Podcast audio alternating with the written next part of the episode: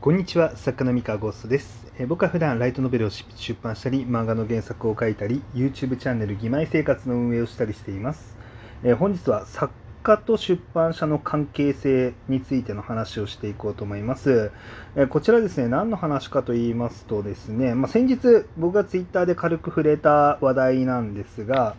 えー元のね、あのツイートがですね、え漫画家さんがこう連載に向けて担当編集者と毎日ネームを練り上げていたんだけれども、まあ、1年近くあのかかっているんですが、まあ、連載に至るまではこの1年ぐらいのやり取りの間でギャラが発生していないと。ギャラがゼロだと。で連載できなかったら、まあ、ギャラが発生しない、うん、っていうでも原稿がボツだったらもうねそのままっていうでこれが、まあ、あまりにも残酷じゃないかと,、えーっと出版社に有利すぎる関係性なんじゃないかっていう、まあ、そういうねあのツイートがあったんですね。で、まあ、これに対してですね、まあ、僕は、えーっとこのこうツイートを、えーこう引用みたいな感じでリツイートし引用リツイートして、まあ、こういうツイートを残しましたとで僕はそれに対して、えーその我々ね作家は出版社に依頼されて制作しているんじゃなくて、えー制作した作品を出版社に売り込んでいるっていう状態であると。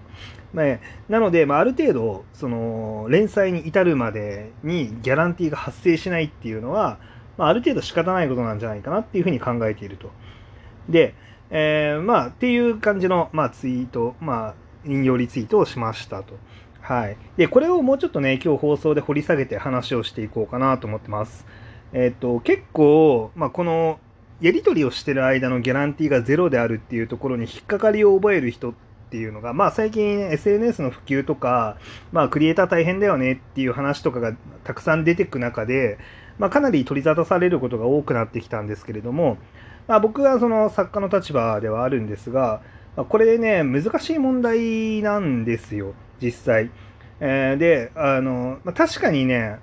これは、その仕事としてやっていると。である意味では出版社から依頼しているように見える、うん、あの原稿を書いてほしいですっていう出版社から依頼しているように見えるっていうのもその見え方としてはねあのあるかもしれないんですよだけどただ契約上実際の関係性っていうのは作家が作品を売り込みに行くっていう形なんですよ。うん、でこれがねあの出版社が有利であるっていうのはその考え方の違いであの実はそのイニシアチブ持ってるのって作家の方なんですよね。でこれ作家側がですねイニシアチブを持ってるっていう自覚がないと持てイニシアチブを持てないっていう結構そこが難しいところであの実際は自分が決定権を持っているのにそこに対してあんまり自覚的じゃない人っていうのが多かったりするんですね。であのまあ、それでねあの例えばそのじゃあ原稿をこのそのネームの直しっていうのは納得がいかないと自分はこのもっとこういう形でやった方がいいに違いないっていうふうに、えー思ってそれを貫き通すだったら、まあ、要はその出版社を変えればいいわけなんですね。で出で出版社側はですね出版社を変えられてしまうと、えーまあ、そこにそれまでねあのその漫画家さんなり作家さんなりとあの打ち合わせを重ねたその社員の人件費っていうのは無駄になりますよね。で変えられてしまうリスクっていうのがあるんですよ出版社側には。で作家側は別に自分が気に入らなかったら出版社変えていいんですよ。だって契約交わしてないんだから。それは権利としてあるんですね。なので対等なんですよね本来。でこれでね例えば出版社側がいやそれはなんかこうそんなことしたら訴えるぞとか言い始めたらそれは出版社が悪いじゃん。でも多分基本はそんなことは言い始めないんですね。てか言われたら訴えればいいし。そう。あの、なんかこう、いや、それはおかしいよねと。うん、だって契約結んでるわけじゃないし。これはあくまであの私の作品をオタクで出すための打ち合わせですよね。打ち合わせを重ねただけですよねと。別にあの他の出版社に行きますって言っても別にいいよねっていう。でそれはまあ作家側が持ってる権利。で、出版社側はその先にあの契約を結ばないとどうなるかっていうと、そのその作家さんにいつでも他で他に逃げられてしまうリスクを常に背負ったまま一応出版社側も付き合ってるんですよ。で、その作家側も確かに連載に至らないと0円なんですが、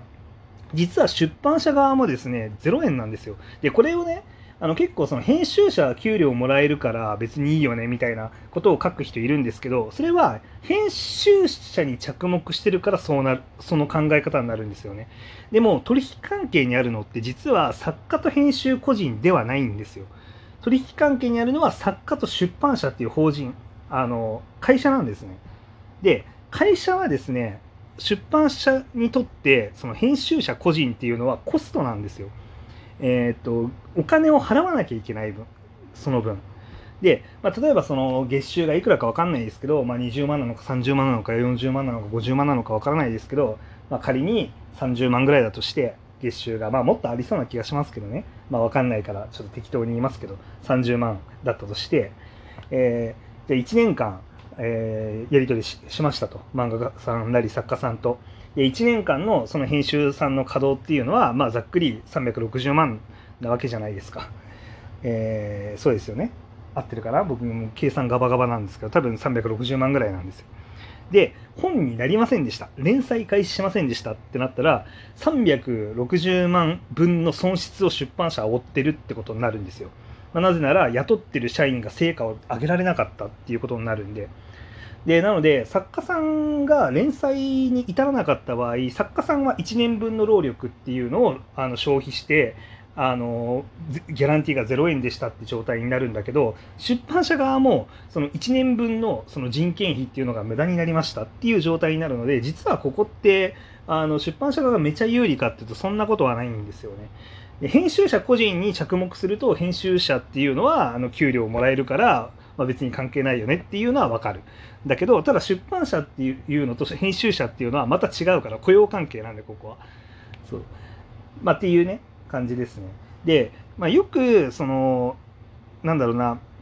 なんか混同されるのがですね、あの例えばじゃあデザイナーさんっていうのは、いや、デザイナーに関しては、その何回かやり取り、あのそのリテイクの回数も決まっているし、こう、大体こう、これであのいついつまでにこうちゃんと区切って期限区切って、まあ、そこだったらなんか納品